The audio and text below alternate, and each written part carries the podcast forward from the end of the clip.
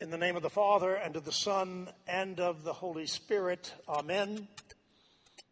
And if you're prone to do so, you can start timing now. The reading, uh, the reading from Genesis last week, last week, concluded with Jacob saying to his brother Esau, Swear to me first, swear to me. And so Esau did indeed swear to his brother, trading the birthright, his birthright, to Jacob for a bowl of soup. Esau despised his birthright. The birthright has to do with position in the family, has to do with inheritance within the family, and Esau gave it away for a bowl of soup. And one can only hope that it was good soup. And if that wasn't enough already, with the help of Rebekah, his mother, Jacob dupes old Isaac, his old father who's almost blind and deaf, into giving him the blessing. The all important blessing, which usually goes to the firstborn, and in this case it should have gone to Esau. And the blessing, once it's been given, cannot be taken away. The blessing bestows richness and blessing from God. Uh, the recipient of the blessing, in this case, Jacob, will rule over not just people and nations, but over his own brother as well. Jacob was one of those people who knew exactly what he wanted, and he went out and got it. Now, the Genesis reading for today begins simply with these words. Maybe you remember Jacob left Beersheba and went toward Haran. In light of what you've just heard about stealing the birthright and duping his father, in light of what you've just heard, wouldn't you agree with me that that, to me, is one of the most understated lines in all of Scripture. He simply left Beersheba and went toward Haran. Barbara Brown Taylor, in a sermon some 25 years ago, solves that understatement for me when she describes Jacob's departure this way It's time for Jacob to get out of town before his brother can kill him. He sets out for his uncle Laban's house. He goes alone. He goes on foot. He goes with nothing, nothing more than he can carry. No donkey, no tent, no torch. And he walks north on a high, high ridge. That's how Barbara Brown Taylor described his departure, and I think that's much more applicable. So we see Jacob walking along this high ridge, and, and dusk begins to give way to dark. And all, all he can see ahead of him, just, just very vaguely, is a, a flat place. As it says, a certain place. He takes a stone for a pillow. He lies down and falls into an exhausted sleep. And soon he comes to that, that place somewhere between a very deep, a very still sleep, but then restless all the while. And that's where this incredible dream comes to Jacob. The ladder, with its bottom step on earth, leading up and out of sight, and the whole company of heaven passing to and fro upon it. Now, let's not forget when Jacob awakes when he awakes from that dream, he's still the same double crosser.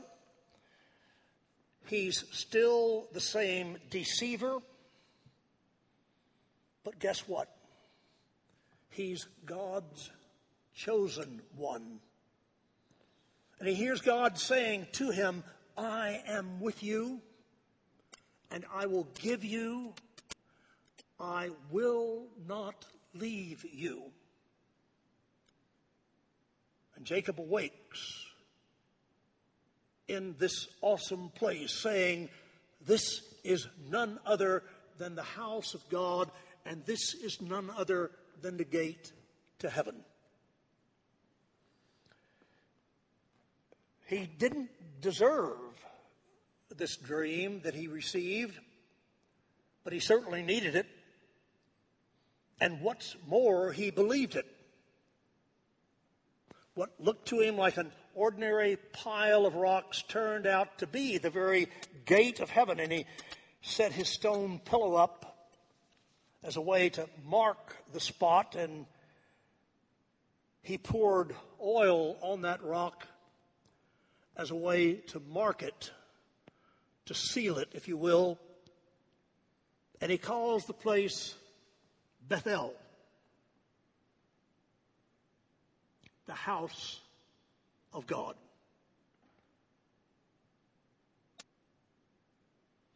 Where is your Bethel? Have you found it?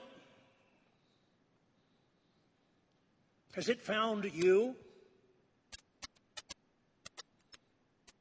Have you tried to ignore it or run from it? you know, we, we are all dreamers at heart. But dreamers have indeed fallen into hard times.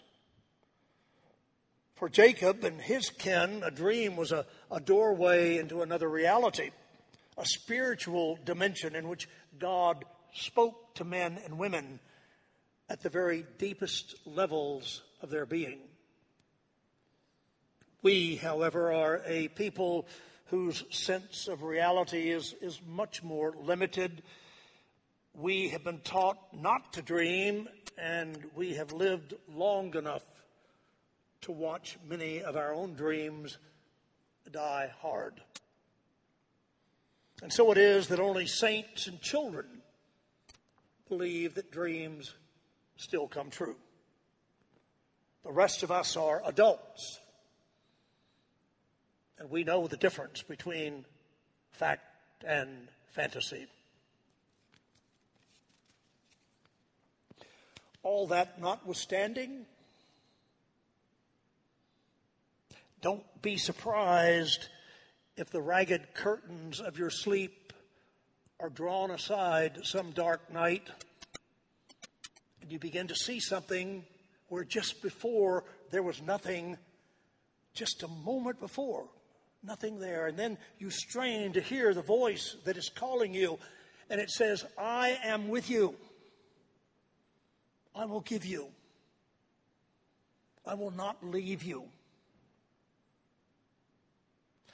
And that's the dream that changes the future by remembering the past, giving shape to life, giving meaning and purpose and hope. And just like Jacob, we may not deserve the dream any more than he did, but, but we need it. And we need to believe it also. We need to believe that it's true. You see, Bethel is not just somewhere,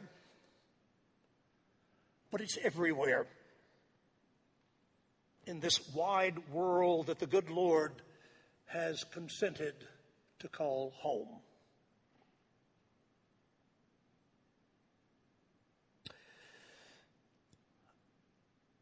Recently, by my one of my wonderful nieces, Susie Clark, I have been introduced to the meditations of the Right Reverend Steven Charleston. He's the retired Bishop of Alaska. Presently, he's serving the, as the interim of St. Paul's Cathedral in Oklahoma City. This is from Bishop Charleston Let us pray.